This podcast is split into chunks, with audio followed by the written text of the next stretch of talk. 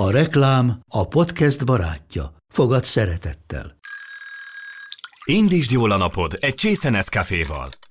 Élvezd minden reggel a gondosan pörkölt kávészemek telt ízvilágát, az Európában 100%-ban felelős forrásból származó kávéból készült Nescafé klasszikkal. Tudj meg többet fenntarthatósági törekvéseinkről a nescafé.hu oldalon. Nescafé. Új lehetőség minden csészében. Ez reklám volt, jó volt.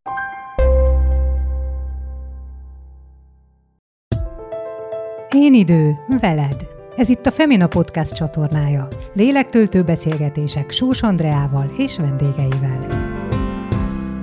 Élete során minden nő megtapasztalja az erőszak vagy a szexuális zaklatás valamely formáját, mondja a Nők a Nőkért együtt az erőszak ellen, vagyis a NANE Egyesület nőjogi szakértője, dr. Nográdi Noá. Sajnos az is igaz, hogy minden héten meggyilkol egy nőt a partnere vagy ex-partnere hazánkban, és rengetegen élnek erőszakkal terhelt párkapcsolatban. A legutóbbi statisztikák szerint több mint 223 ezer nő él jelenleg olyan párkapcsolatban Magyarországon, amiben fizikai erőszak erőszakkal is bántalmazzák, és minimum 100 ezer a nemi erőszak eseteknek a száma évente. Ezekből elég kevés kerül a hatóságnak a látókörébe, tehát két-háromszáz eset évente. Mik a párkapcsolati erőszak első jelei? Mit jelent a grooming, vagyis a szexuális behálózás? Mi változik azzal, hogy egyre több eset kerül napvilágra, és hová vezet a hazánkban is virágzó pornokultúra? Az, hogy a pornokultúrának a hatására mennyire normalizálva lettek az erőszakot is alkalmazó szexuális aktusok, ezt most a, a mai fiatalok, tinédzserek, gyerekek azok nagyon aktívan tapasztalják a bőrükön. Tehát, hogy annyira alappá vált mondjuk az, hogy kérdés nélkül elkezd folytogatni a partnered, meg a kicsikarása mindenféle fájdalmas és, és erőszakos aktus típusoknak, mert hogy ez egy normális elvált dolog most már. A Femina Podcastban a Nana Egyesület szakértőivel beszélgetünk, akik sokféle módon segítik nőtársaikat. A kamaszlányokat arra tanítják, hogy álljanak ki magukért. Bajban lévő társaiknak létrehozták a segítők hálózatát, sőt a felnövekvő nemzedék fiainak szemléletformálásáért is tesznek. Sziasztok, kedves podcast hallgatók! Jó, hogy itt vagytok. Nehéz téma következik, de fontos, hogy beszéljünk róla.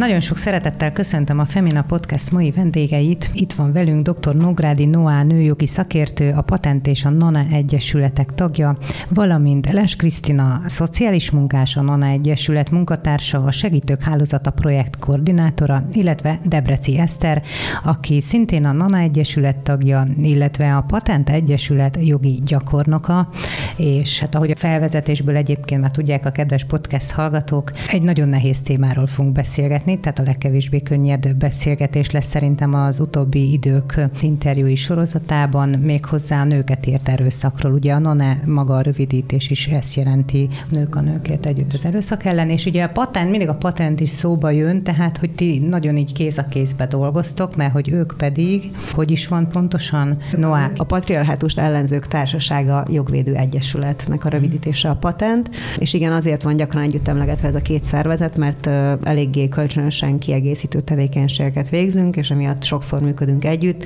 A NANA elsősorban a lelki támogatás oldalát szokta lefedni a dolgoknak, a Patent Egyesület pedig a jogi oldalt. Így is indult a két szervezet, a NANA-nak lelkisegély vonala van, és a Patentnek pedig jogsegély vonala van. Szó lesz itt majd erről az új projektről, a segítők hálózatáról, amiről majd főként Krisztinával beszélgetünk, illetve megegyeztünk itt a beszélgetés előtt, hogy nagyjából a jéghegy csúcsát fogjuk kapargatni hallgatni még akkor is, hogyha 45 percen keresztül beszélünk, mert hogy ez egy hihetetlenül átfogó, nagyon-nagyon összetett és nagyon nehéz terület. Azt olvastam a honlapotokon, hogy az élete során minden nő megtapasztalja a szexuális zaklatás valamilyen formáját, vagy az erőszak valamilyen formáját. Ezt hogy kell érteni? És egyébként is hát a számok nyelvén most hol tartunk, ami az erőszakot, az abúzust, a bántalmazást illeti, ami a nőket éri. Ki fog válaszolni? Azt hiszem, hogy én. Noá, oké. Okay. alapvetően az erőszakot és az aklatást egyébként érdemes egy spektrumon elképzelni. Gyakran szokás úgy beszélni ezekről a dolgokról, hogy ugye van az erőszak, ami az ilyen nem normális dolog, ez egy ilyen élesen elkülönülő kategória, és akkor van az összes többi dolog, ami, ami, ami meg a normális dolog. De hogyha egy picit megnézzük, hogy hogyan, hogyan működnek a különböző erőszakformák, akkor világosá válik, hogy ezt inkább egy skálaként érdemes elképzelni, aminek mondjuk az egyik végén van az utcai füttyögés, és a másik végén pedig van mondjuk a exportárnak a megölése.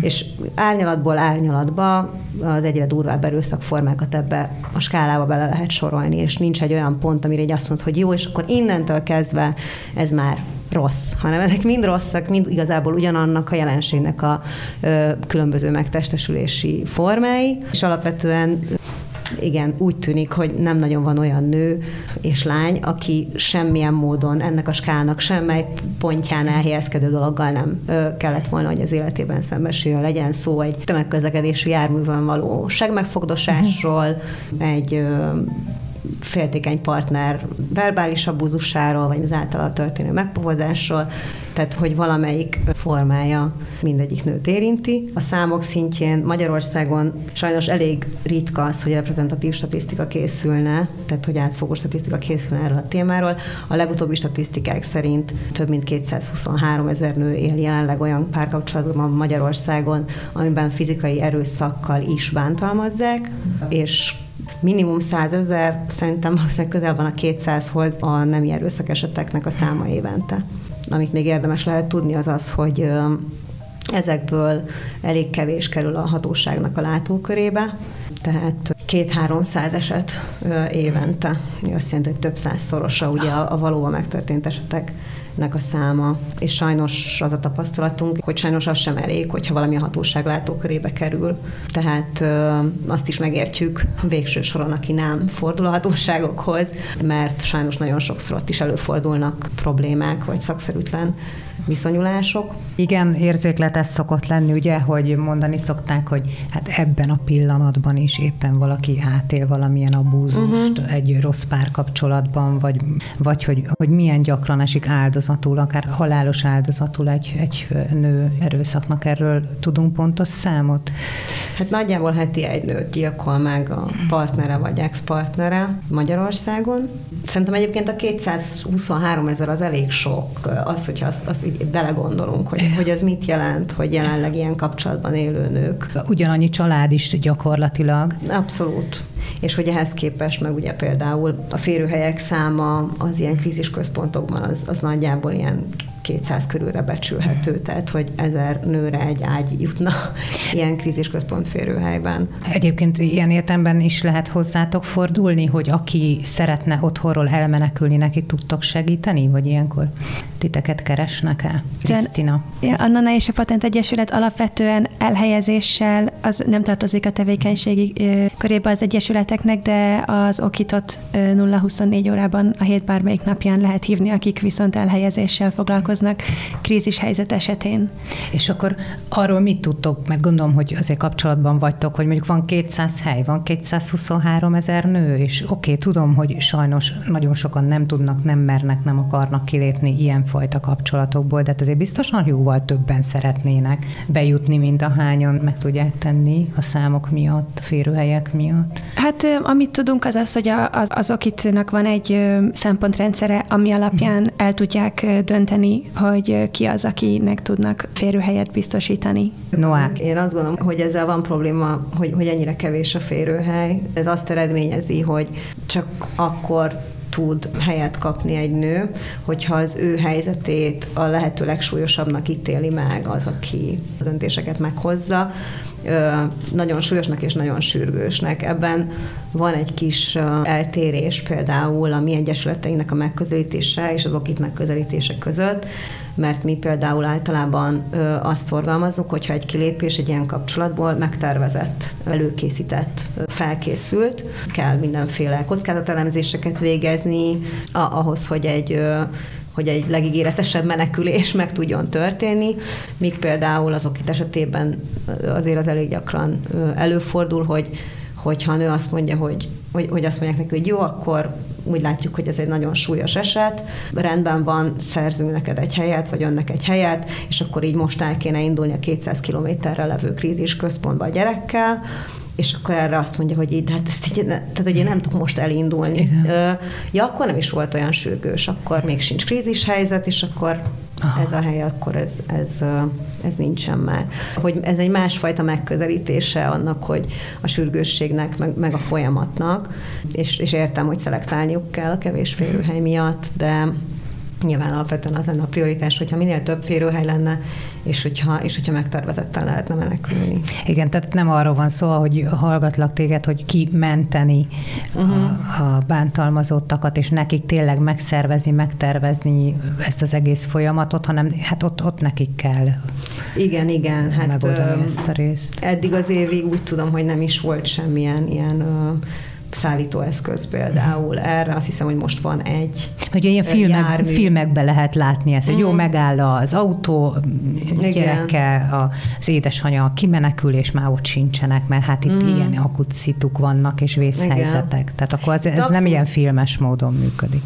Kriszti? Én, én azt gondolom, hogy erre is lehet példa. Szóval uh-huh. annyira, annyira más a helyzet például településenként, uh-huh. vagy kerületenként, hogy például egy adott valakinek a családsegítője, vagy a szociális munkásának hová ér el a keze, vagy egy adott település polgármestere például mit tud megtenni a településen élő nőkért. Ez, ez annyira változik településenként. Konkrétan én voltam tanulja olyan esetnek, amikor a polgármester az autójával ment, és a nő beült, és vitték őket, de hogy ez annyira ritka és annyira változó, hogy szerintem azt itt tehát, hogy ki hogy áll bele a segítők igen, közül, igen, szóval ez igen, már pontosan, szól. Igen. Van egy, a weboldalatokon egy ilyen néma tanúk térkép. Az miről szól, Eszter? Hát a néma tanúk azok a nők, akik egy adott évben meghalnak családon belüli, illetve párkapcsolati erőszak miatt, Ugye ez a néma tanúk felvonulásához kötődik elsősorban, amelyet november 25-e környékén a nők elleni erőszak elleni küzdelem világnapja alkalmából szokott a NANE Egyesület szervezni. Van a lelki segélyvonalatok, vannak akciók vagy kampányok, ha jól mondom, uh-huh. előadások, mi minden tartozik még hozzátok? Vannak prevenciós foglalkozások. Igen, Eszter. Amelyek hát elsősorban iskolákban iskolákat is. céloznának meg, és a fiatalabb generációt, hogy eleve megelőzzük azt, hogy egy ilyen bántalmazó kapcsolatba bekerüljenek, illetve hát van a segítők hálózata, mint egy új igen, arra majd mindjárt Krisztit kifallgatjuk bővebben. Apropó ugye az iskolák, tehát most például ezzel a fajta ugye online világgal, ami nem mondhatom, hogy most új, mert már most már itt van egy jó ideje, de hogy egyre inkább ki vannak téve ennek a fajta bántalmazásnak is, tehát ez a kamaszokat ér kortársaiktól, vagy az idősebbektől. Én nekem ez a fogalom is új volt, hogy grooming, ez a szexuális behálózás, ez is ugye neten történik elsősorban. Mi is ez gyakorlatilag? Hát a grooming tulajdonképpen egy olyan olyan behálózási folyamatot jelent, ahol jellemzően egy idősebb felnőtt, egy fiatalabb gyerekkorú vagy tinédzserkorú gyereket. Hát először mondjuk például dicséretekkel, kedveskedéssel, barátkozással megnyeri a bizalmát, és akkor ez a pozitívnak induló kapcsolat fordul át fokozatosan egy visszaélésszerű kapcsolatba, ahol a felnőtt kihasználja a gyereket, lelkileg is, meg sokszor szexuálisan is. Hú, annyi minden van, hogy azt sem tudom, hova kapja. Picit menjünk vissza a gyerekkorhoz, ha lehet, mert az is egy nagyon érdekes dolog, hogy olvasom, hogy tehát, hogy aki gyerekkori erőszakért, bántalmazás, abúzus, nagyobb valószínűséggel válik felnőtt korában is mondjuk nem erőszak áldozatává, mint akiket nem. Tehát, hogy minden ott kezdődik, hogy ez, ez hogy áll össze ez a kép, hogy ennek mi az oka? Mm, hát Ezt ennek uh, nagyon sok oka lehet, uh-huh. ami főleg a pszichológia területére tartozik de rengeteg kutatás és szakirodalom van arra, ami ezeknek az indokait feszegeti. Például erről szól Judith Herman-tól a Trauma és Gyógyulás című könyv, amit mi is rendszeresen szoktunk ajánlani érintetteknek, illetve Bessel van der Kolknak a nemrégiben megjelent a Test mindent számon tart című könyve is szól erről, ennek az okairól, meg eleve a trauma agyra gyakorolt hatásáról is. Alapvetően egyébként a gyerekkori abuzusban érintett gyerekeknél nem lényegtelen a, a, a neme a gyerekeknek. Uh-huh. A kockázata az elkövetésnek nő, hogyha, hogyha fiú a gyerek áldozat, és az elszenvedésnek nő, hogyha lány a gyerek áldozat. Uh-huh. Ha egy kisfiút vernek kiskorába, vagy lát családon belüli erőszakot, szemtanújává válik, akkor növeli a kockázat annak, hogy ő elkövető lesz, vagy ha uh-huh. ellene szexuálisan visszaélnek, akkor azt növeli a kockázatot, hogy, hogy lehetséges, hogy ő is vissza fog élni, és a, és a lányok esetében pedig az elszenvedés kockázatát növeli a későbbi élet folyamán.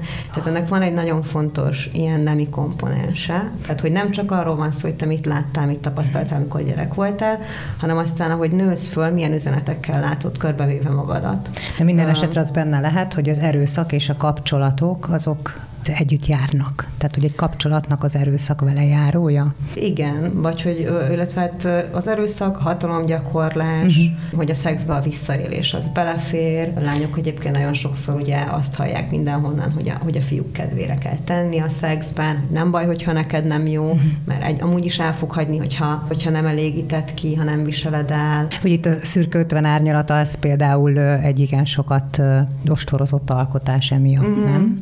Igen, hát az, hogy a pornókultúrának a hatására mennyire normalizálva lett az erőszakot is alkalmazó szexuális aktusok, ezt most a, a mai fiatalok, tinédzserek, gyerekek azok nagyon ö, aktívan tapasztalják a bőrükön. Tehát, hogy annyira alappá vált mondjuk az, hogy kérdés nélkül elkezd folytogatni ö, a partnered, meg a kicsikarása mindenféle fájdalmas és, és erőszakos aktus típusoknak, mert hogy ez egy normális elvált dolog most már.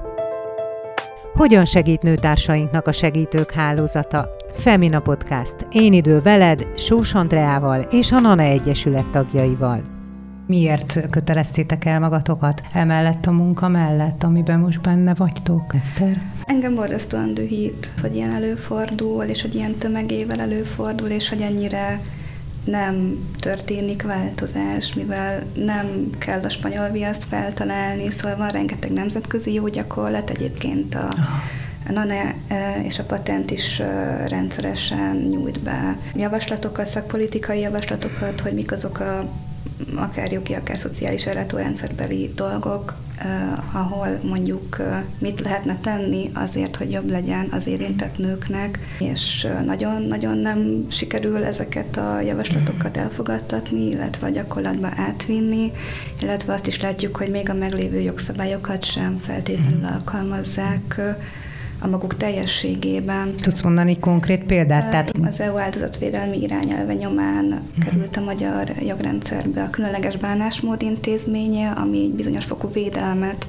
biztosít sérülékenyebbnek ítélt áldozatoknak, uh-huh. és mondjuk a nők ellen, illetve családon belüli erőszak áldozatai abszolút ilyen Igen. sértetteknek minősülnek. Egyébként a törvény azt is mondja, hogy aki szexuális erőszak áldozata, ő automatikusan különleges bánásmódot igénylő sértetnek minősül, és a gyakorlatban azt látjuk, hogy a hatóságok nem tudnak erről az intézményről, és nagyon-nagyon kevés esetben alkalmazzák. Mit jelent a különleges védelem, Eszter egyébként? Hát ilyenkor a törvény felsorol egy sor intézkedést, ami ilyenkor szóba jöhet, például a szembesítés mellőzhető. Csak hogy ezt egy picit ilyen kézzelfoghatóbbá uh-huh. tegyem, hogy ezt lefordítsam no, a, a gyakorlatra. A szembesítés az azt jelenti, hogy, hogy az elkövető hallgatja az áldozatnak a, a, a vallomását, és ők itt szembesítve vannak azzal kapcsolatban, hogy ez történt-e vagy sem. Most ezt képzeljük el egy nemi erőszak eset. Tehát kapcsán, ott állnak egymással ott, állt, ott, ott vagy, vagy, vagy, vagy a tárgyaláson liheg a nyakadba, mert mögéd ültetik le. Hogyan tud így szabad és nyugodt tanulvallomást tenni egy áldozat, ugye sehogy, tehát hogy ez, e, és, és, és nagyon elrettentő is arra nézve, hogy ő neki most akkor mennyi kedve lesz, hogyha esetleg megint ilyen éri, vagy más nőknek mennyi kedve lesz ennek kitennie magát, és például az ilyen helyzetektől védene ez a különleges bánásmódot igénylő áldozatnak nyilvánítása az érintetteknek, de hogy ez nem történik. Tehát akkor azt mondod, Eszter, hogy te düböl, tehát hogy dühít az, ami most van, és ezen szeretnél változtatni a jogeszközeivel. Kriszti? Én úgy érzem, hogy egész fiatal koromban éreztem, hogy, hogy itt van valami igazságtalanság, ami éri a nőket, és hogy van egy nagyfokú egyenlőtlenség, ami kb. onnantól kezdve, hogy valakit megultrahangoznak, és mondják, hogy egy lány van a, hasadban, onnantól kezdődik, és akkor találtam ezekre először szavakat, amikor megismerkedtem a feminizmussal, és akkor tudtam először megfogalmazni, hogy mi történik, mert hogy megismertem azokat a szavakat, hogy elnyomás, hogy patriarhátus, azt a társadalmi közeget, amiben élünk, és miután megértettem, hogy mik ezek az érzések, meg mi az, amit látok, megérzek magam, magam körül, utána próbáltam megtalálni azt a területet, ami a leginkább megmozgat, és, és amiben úgy érzem, hogy, hogy lehet, lehet tenni, és érdemes tenni, és hogy, én amúgy nagyon jól érzem magam ilyen női szolidáris körökbe, úgyhogy ez már csak így a, a habatortán, hogy főleg nőkkel tudunk együtt dolgozni. Sok vendégünk szokta ezt mondani, hogy igen, hogy vegyük észre, hogy itt egymásnak vagyunk itt, szövetségesnek. Abszolút. Én alapvetően azt gondolom, hogy ez az ömlik ránk a popkultúrából például, hogy, hogy, hogy ellenségei vagyunk egymásnak, hogy, hogy megy ez az úgynevezett cica harc, tehát hogy ezek fontos, hogy keresztül, hogy át tudjunk rajta látni, hogy lássuk, hogy ez nem így van, hogy nőként például nem tudom, nem vagyunk versenybe a férfi figyelemért, mert a férfi figyelem az nem a legtöbb dolog, amit egy nő megkaphat az életében például. Meg hát ha most azért versenyezni kell, akkor megette a fene.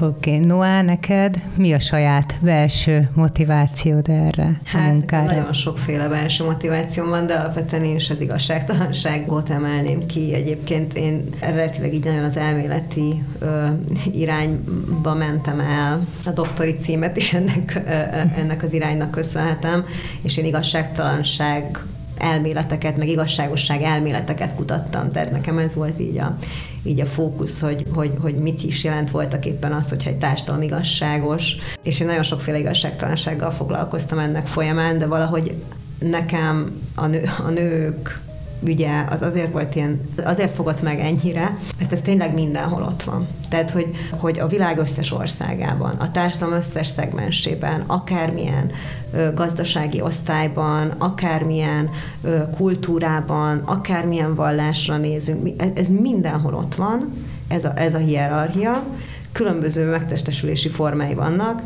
és valahogy így ennek az egésznek a globalitása és az ilyen átfogó jellege az így azt eredményezte bennem, hogy ebbe kell magamat csatornáznom. Kriszti, beszélsz nekünk akkor a segítők hálózatáról? Ez a legújabb projekt. Miben más ez, mint az eddigiek? Elindult már? Igen, lassan egy hónapja uh-huh. most már megy a hálózat. Szerintem ez a minden a nem minden patent egyesületnek egy régi vágya volt, hogy, hogy elinduljon egy ilyesmi szolgáltatás, mint a segítők hálózata. Azt vettük észre, a segélyvonalon dolgozó önkéntesek tapasztalata az volt, hogy jó lenne egy olyan ö, szolgáltatás, ami nagyon konkrét, gyakorlati kérdésekre tud választ nyújtani. Ez most jelenleg úgy néz ki, hogy van egy elérhető Google Form, amit ki lehet tölteni, és ez befut, és a segítők hálózata valamelyik önkéntese fölveszi a kapcsolatot a nővel, és a forman megjelölt esetére és kérdésére választ nyújt. Itt olyan konkrét kérdésekre gondolunk például, hogy mi az a távoltartás, hogyan lehet távoltartást igényelni, például erről lehet bővebb információt szerezni, vagy hogy szeretnék feljelentést tenni, milyen bizonyítékokat érdemes gyűjtenem. És milyen bizonyítékokat kell gyűjteni annak, aki följelentést tesz? Ki mondja, Eszter? Nagyon sok minden minősülhet bizonyítéknak. Ilyen lehet például nyilvánvalóan a látlelet, vagy esetleg akár ambulánslapok is egy-egy orvosi ellátásról, mondjuk fizikai bántalmazás miatt, de lehet bizonyíték a fényképfelvétel is, vagy, vagy mondjuk például üzenetekről készült képernyőfelvételek. Na és hát akkor többek között erről is informáljátok a, hát ugye most mondom, hogy áldozat, de tudom, hogy áldozat vagy túlélő, itt szóhasználatban is változik változás van, mindjárt erről beszélünk, csak engedem, hogy befejezd, jó? jó, ö, szerintem egy nagyon klassz dolog, hogy a segítők hálózata önkéntesei tudnak segíteni abba, hogy lépésről lépésre feljelentést tegyenek a, a nővel, aki felvette a kapcsolatot a hálózattal. Tehát elérhető egy ilyen rendszer, hogy online feljelentés, és a segítők hálózata önkéntesei ki vannak arra képezve, hogy telefonon uh-huh. lépésről lépésre együtt végig csinálják a nővel a feljelentést. Hova kattintsanak, mit írjanak be, ilyesmi. Nagyon-nagyon fontos dolog nők elleni erőszak esetekben, hogy most már létezik olyan, hogy online feljelentést ért. Uh-huh. Mert, ahogy már egy picit emlegettük korábban, nem biztos, hogyha ilyenfajta bűncselekménnyel kapcsolatban az ember hatóságokhoz fordul, akkor a legsegítőkészebb attitűddel fog találkozni, és az utolsó, amit az ember szeretne azután, hogy mondjuk egy nem erőszak történik vele, vagy hogy bosszú, vagy visszaéltek egy mesztelen képpel róla, vagy ilyesmi, az az, hogy mondjuk egy rendőr is kiröhögje. Ezt a kockázatot lehet csökkenteni azzal, ezt az úgynevezett újra traumatizációnak a kockázatát, azzal, hogyha az ember átugorja azt a lép, vagy kibekkeli azt, hogy, hogy, hogy nem személyesen teszi meg, hanem online teszi meg a feljelentést, és ezért ezt mi eléggé szoktuk javasolni az áldozatoknak, hogy hogyha van hozzáférésük az internethez, akkor ez így picit biztonságosabb érzelmileg, mert nyilván vannak egyébként nagyon segítőkész rendőrök is, csak így az ember nem szereti a véletlenre bízni, hogy, hogy milyen hozzáállással fog találkozni. Áldozat vagy túlélő? Mikor melyik? Noá. Hogyha a jogot nézzük, ők áldozatok, tehát ők mindenki áldozat, uh-huh. aki, aki egy bűncselekményért. A, ugye a, a túlélő szó az akkor jött be a képbe, amikor uh, különböző érinteti csoportok úgy érezték, hogy, hogy, hogy bent tartja őket egy valamiféle ilyen alárendelt vagy kiszolgáltatott szerepbe az, az a terminológia, hogy áldozat, és akkor, akkor kezdték el alkalmazni ezt a túlélő kifejezést, aki már így a gyógyulás mhm. útjára lépett, már biztonságban van, de mi alapvetően az érintett szót szoktuk szeretni használni. Érintett. Tehát, hogy, uh, nyilván, hogyha, hogyha mondjuk jogi környezetről beszélünk, akkor az áldozat szót, de hogy, hogy alapvetően erőszakban érintett az ügyfelek is úgy szokott tűnni, hogy, hogy kedvelik ezt Hogy azzal úgy rendben vannak. A féltékenység tényleg a szeretet jele? Femina Podcast. Én idő veled és a Nana Egyesület szakértőivel, Debreci Eszterrel, Les Krisztinával és Nógrádi Noával. Különböző előadásokat is tart az Egyesület, meg számos platformon tájékoztat. Például az előadások között találtam ilyeneket, hogy a korai figyelmeztető jelek egy párkapcsolatban, vagy hogy a bántalmazó párkapcsolat dinamikája. Ez ugye még maga a megelőzés, nem, um, Eszter? Szerintem abszolút szolgálhatja ez a fajta tájékoztatás a prevenciót is, illetve hogyha valaki már egy bántalmazó kapcsolatban él, számára is borzasztó hasznos lehet. Tudatosítani. Igen, akár. mivel a bántalmazás egyik kiemelt eszköze az, hogy elveszi az érintetnek az önbizalmát, folyamatosan elbizonytalanítja abban, amit az áldozat érzékel a bántalmazásból, illetve megél a bántalmazásból, illetve az elkövetőnek az is egy bevett technikája, hogy az elkövetett bántalmazásért a nőt teszi felelőssé, és ilyenkor, hogyha egy ilyen kvázi objektív rendszerben szakszavak használatával hallja vissza az érintett mástól azt, hogy ő, ő miben él, és felismeri azt, hogy tényleg ez így működik, akkor már kap szavakat ahhoz, hogy leírja, amit érez, és ez tud aztán segíteni abban, hogy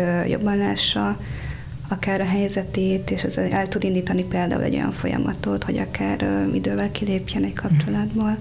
Tudtok még mondani nekem ilyen akár figyelmeztető jeleket, vagy hogy mire figyeljek én a saját párkapcsolatomban, ha, ha úgy érzem, hogy valami nem oké, hogy mi az, mi az a határ, most nyilván a fizikai bántalmazás az, de hát pont amiről beszéltél, hogy itt nagyon sok formája van a, a bántalmazásnak, tehát a, a gazdasági függésben tartástól, a nem tudom én, viccből úgy vezetek, hogy te közben félsz, tehát hogy ezek az apróságok, amik aztán ugye eszkalálódhatnak és elhatalmasodnak.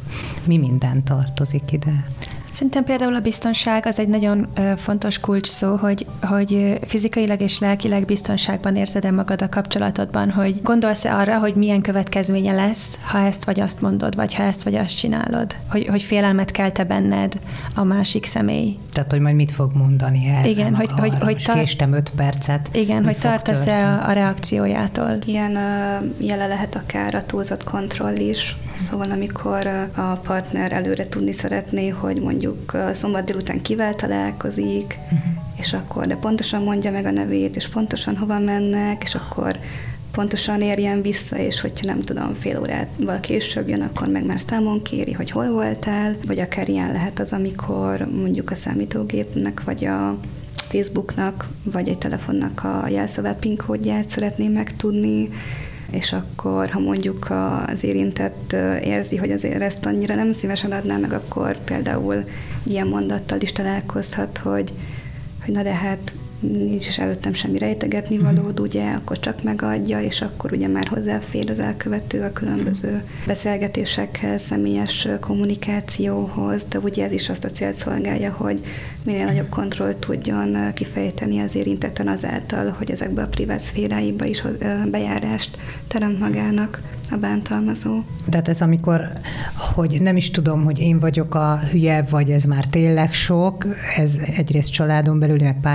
párkapcsolaton belüli erőszaknál is jelen van, de akár munkahelyen is. Tehát ugye úgy hívjátok, hogy a szürke zóna, amikor, hát nem tudom, hogy ez most már határátlépés, vagy ez hát nekem akkor vagyok jó, hogyha ezeket a dolgokat elviselem, meg belemegyek. És egyébként hol tartunk ebben, mert most már azért sokat beszélgetünk erről. Tehát hogy érzitek, javul a helyzet, vagy ugye sok, sok eset napvilágra kerül, ez azt jelenti, hogy több eset van, vagy azt jelenti, hogy végre beszélünk róla, és akkor így forgatjuk ki ezt az egészet, és azért valami felé haladunk, valami pozitív végkifejlet felé, hogy itt optimisták vagytok-e, hogy látjátok? Noá. Hát alapvetően egyébként szerintem azért kérdőjelezi maga magát sok nő sokszor, azért nagyon nehéz megállapítani, uh-huh. hogy, hogy így mi, mi esik. Érzik általában egyébként tehát érezzük magunkon, amikor valamitől így összeszorul a gyomrunk, vagy amikor így megalázva érezzük magunkat, vagy használva érezzük magunkat. Csak sajnos az a baj, hogy ezeket a visszaéléseket, kontroll gyakorlási formákat, ezeket a társadalom, meg annak különböző elemei, mint mondjuk a, a média, nagyon gyakran normalizálja. Tehát mit tudom én például, ugye megtanuljuk azt nagyon hamar, hogyha féltékeny, akkor az, az azt jelenti, hogy fú, de mennyire nagyon szeret. Szeret, igen. És hogy így már rettegsz tőle, hogy úristen, bevald neki, hogy talizni fogsz a legjobb barátnőddel, de közben azért simán lehet, hogy letagadod a magad számára azt, hogy ez egy nem oké okay kontrollgyakorlási forma, mert hát végül is egész életedben azt hallottad, hogy a hogy a féltékenység az csak annak a jele, hogy olyan nagyon szeret téged a másik. És egy csomó ilyen úgynevezett romantikus mítosz van, ami alkalmas arra, hogy a nők megkérdőjelezzék magukat, amikor világos érzeteik vannak. Tehát én kifejezetten dühös vagyok arra, amikor így nem értjük, hogy miről van szó, mert egyébként nem mind értjük, hogy miről van szó, mind ismerjük azt az érzést, amikor valami már nem oké, ez nem kell, hogy egy beszólás legyen, ez lehet egy nézés is egyébként. Mm-hmm.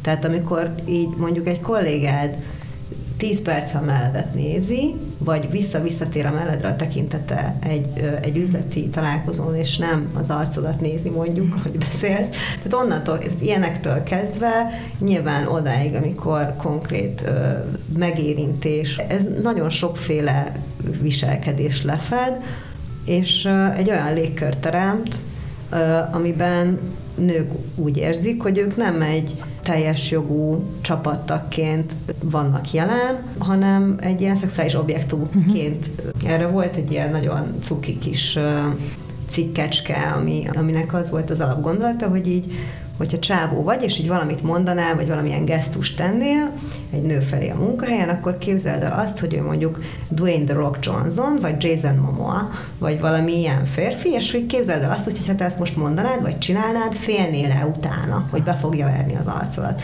Hogyha igen, akkor ne csináld. Hogyha ezt simán megcsinálnád dwayne is, akkor nyugodtan mondjad, megcsináld. Arra a kérdésemre, hogy hogy látjátok a jelent meg a jövőt, tehát akár a ti munkátoknak köszönhetően is, meg az, hogy ez mégiscsak már a 21. század, tehát hogy változunk, haladunk, van fény az alagút végén, vagy mondjuk ugye ti meg nap mint nap ezzel találkoztok, lehet, hogy éppen azért látjátok sötétebben. Másfelől meg nagyon jól tudjátok, mi a valóság, és azért látjátok realistán, szóval hogy látjátok? Hát én alapvetően amit mindenképp látok, az az, hogy van egy iszonyatosan nagy hatalombeli különbség, hogy az a hatalom, amihez nők hozzáférhetnek, és az, amihez férfiak, ott, ott van egy óriási egyenlőtlenség, és alapvetően ez a hatalombeli egyenlőtlenség az, ami rengeteg mindent okoz, amikről beszéltünk, ami a nők elleni erőszaknak is az egyik Tehát okozója. azt mondod, hogy oké, okay, hogy már esetleg nem mer úgy beszólni a főnökön, mint öt éve, de hogy maga a gyökér ok, az olyan szinten ott van, hogy az amíg ott van, addig Addig nagyon nehéz, igen, addig nagyon nehéz változást elérni, igen, mivel emiatt a hatalmi egyenlőtlenség miatt a nők iszonyatos kiszolgáltatott helyzetben vannak. Mester, te hogy látod? Én ennek egyébként nagyon örülök, hogy ennyi újonkéntes csatlakozott, uh-huh. mert az mindenképpen egy bizakodásra ad okot, hogy ennyi nő érzi azt, hogy szeretne segíteni más nőtársának. Szóval ez mindenképpen pozitív.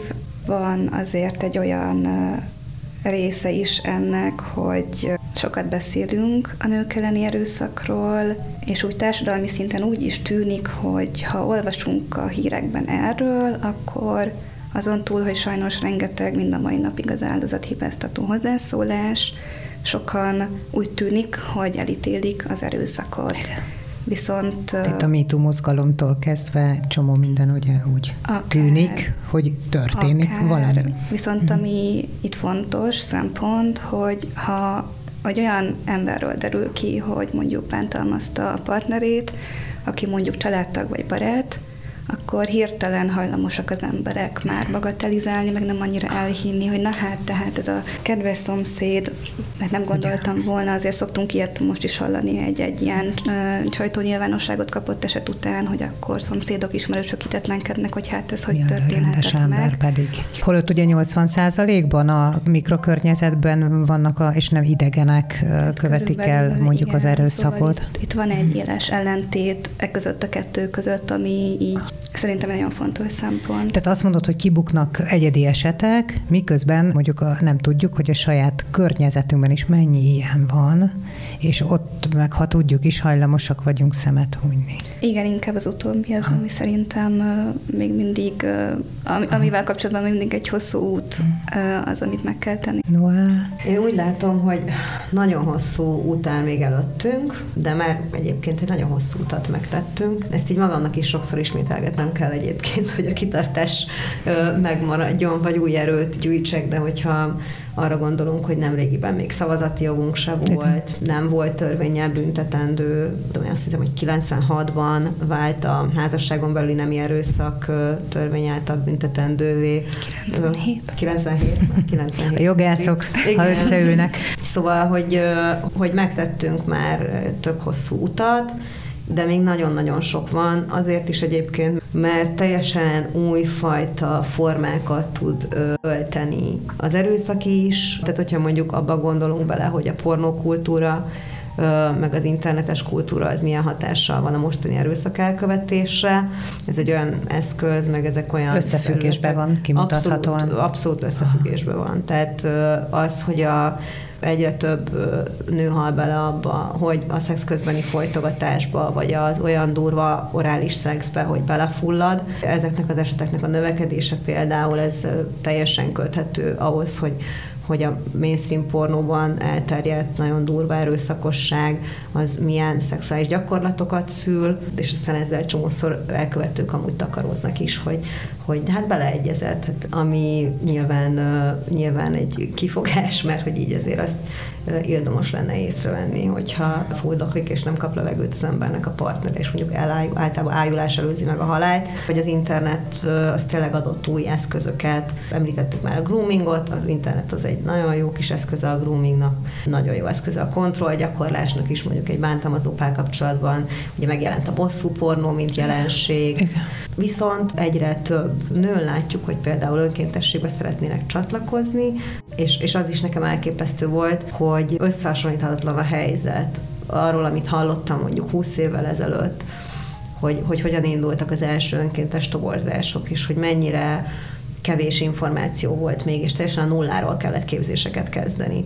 És ide meg most jelentkeztek nők, akiknek így a teljes terminológiája megvolt, és tudták maguktól, és ez szerintem nagyon nagy van egyébként Anna nem meg a Paten munkának köszönhető, mert rengeteg olyan kampányt csináltunk, rengeteg kiadványt, szórólapot tíz évek folyamán, és az, hogy most már ezek nem idegen és felismerhetetlen szófordulatok, hogy, hogy mondjuk gazdasági erőszak, amit te is már megneveztél. Tehát a fillérre számoltatom, hogy mit vásároltál, Igen, Igen de ennek nem volt neve. Ennek, ennek, uh-huh. ennek tizen pár évvel ezelőtt még nem volt neve, körbe röhögték a, a, azokat, akik ezzel foglalkoztak, hogy így jaj, az nem erőszak, nyilván a férfi dönti el, hogy mi lesz a pénzzel.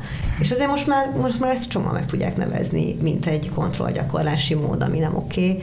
Szóval, hogy ebből a szempontból meg azt gondolom, hogy azért tök sokat előre léptünk, és, és én reménykedem benne, hogy minél több nő fog ilyen szolidáris módon csatlakozni ehhez a küzdelemhez, meg azt is, hogy, hogy tényleg használni fogják, most egy pillanatra visszatérve a segítők hálózatára, hogy, hogy el fog jutni az, hogy ez létezik mindenfelé. Általában elég hosszú egy új szolgáltatás bevezetésekor, így az átfutási idő, tehát ma már mondjuk a segélyvonalakat, a kétszervezett segélyvonalait azt, azt nagyon sok helyen ismerik, de hogy ez ilyen évtizednyi energiabefektetés volt. Reméljük, hogy most már az internet korábban kicsit gyorsabban fognak terjedni az infók, és hogy mondjuk bosszú pornó esetében, hogyha valaki meg akar tenni egy online feljelentést, akkor, akkor tudni fogja, hogy ott vannak ezek a szolidáris nők, ott vannak ezek az önkéntesek, és lehet igényelni segítséget, és pár napon belül valaki ezt meg fogja vele csinálni.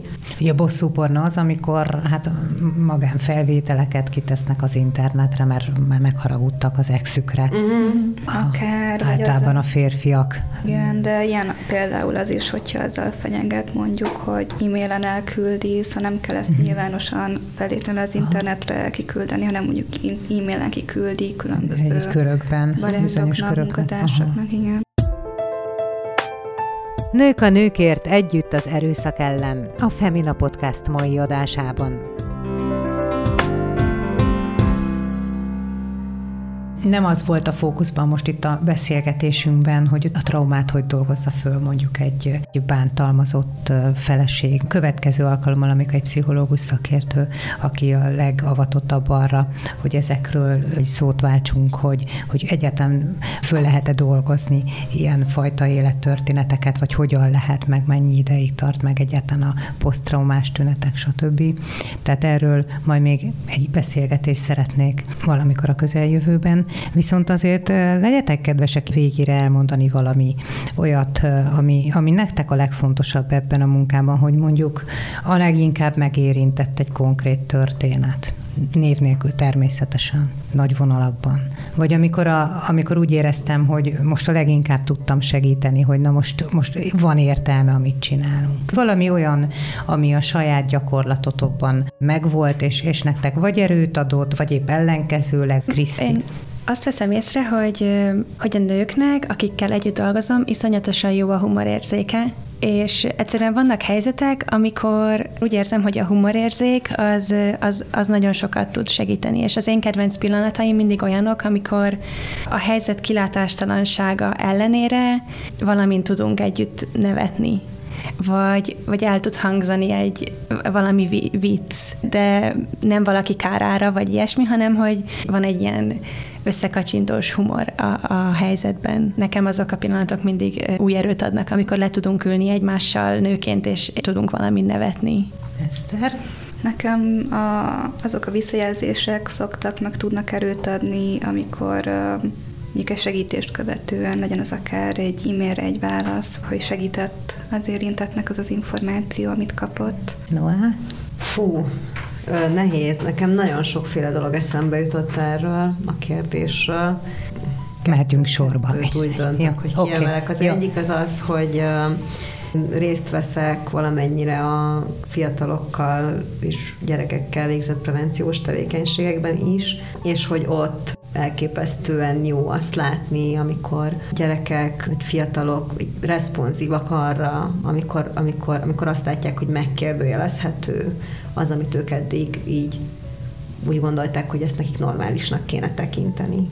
Nem előadások, ezek beszélgetések, ilyen játékos beszélgetések, és így inkább, inkább ők beszélnek, és mi inkább kérdezünk, és, és megerősítjük őket abban, hogy, hogy nem kell így egy az egyben mintákat elfogadni, amiket látnak. Mondjuk egy Fifty Shades of Grey mintát, vagy, vagy szürke 50 árnyalatás mintát, vagy, egy, vagy vannak mindenféle népszerű sorozatok, mhm. amikben amikben mindenféle ilyen ö, aláfölé rendelt viszonyok vannak, tehát hogy, hogy ezeket nem kell, vagy, vagy azt, amit maguk körül látnak akár a szüleiknél, hogy, hogy, hogy nem kell egy az egyben lemásolni ezeket, hanem hogy így az a kérdés, hogy ők ők mit tartanának jónak, és uh, mindig tök jó látni, hogy, hogy mennyire felszabadultan tudnak uh, néha ezekről beszélni. Az egyik ilyen élményem, ilyen sulis foglalkozásról, amikor egy srác azt mondta a foglalkozás végén, hogy így megkérdeztük tőlük, hogy mit visznek magukkal, most így a maiból, és akkor azt mondta, hogy hát ő most, ő, ő most azt hiszi magára, hogy el fog gondolkozni rajta, hogy a féltékenységnek szerinte van határa, lehet, hogy mégiscsak van határa.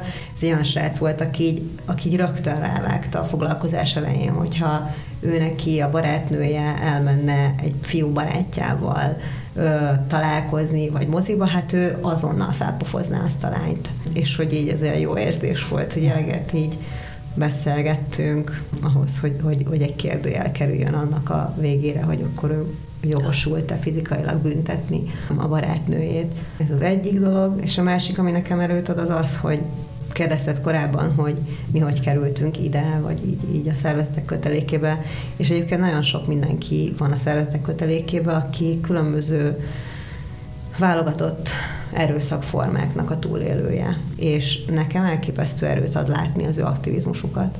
Tehát az, hogy ők hogyan, hogy ők mennyire erősek, és hogy ők hogyan transformálják ezt az erőt abba, hogy, hogy, hogy másoknak, akik olyan helyzetekben vannak, mint amikben egykor ők voltak, segítsenek. Ez szerintem egy elképesztő, tehát hogy ezt így, így, így látni elképesztő megerősítő, és így azon bennem, hogy, hogy így azok is, akik most érintettek egy ponton, majd lehet, hogy ott lesznek ők is, hogy, hogy ők fognak másoknak segíteni.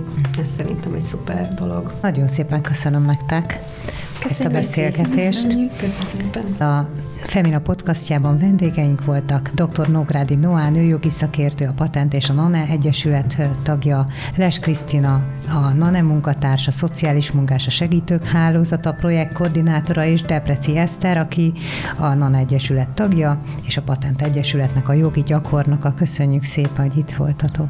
Köszönjük. Köszönjük. Kedves podcast hallgatók, köszönöm nektek, hogy együtt voltunk ma is.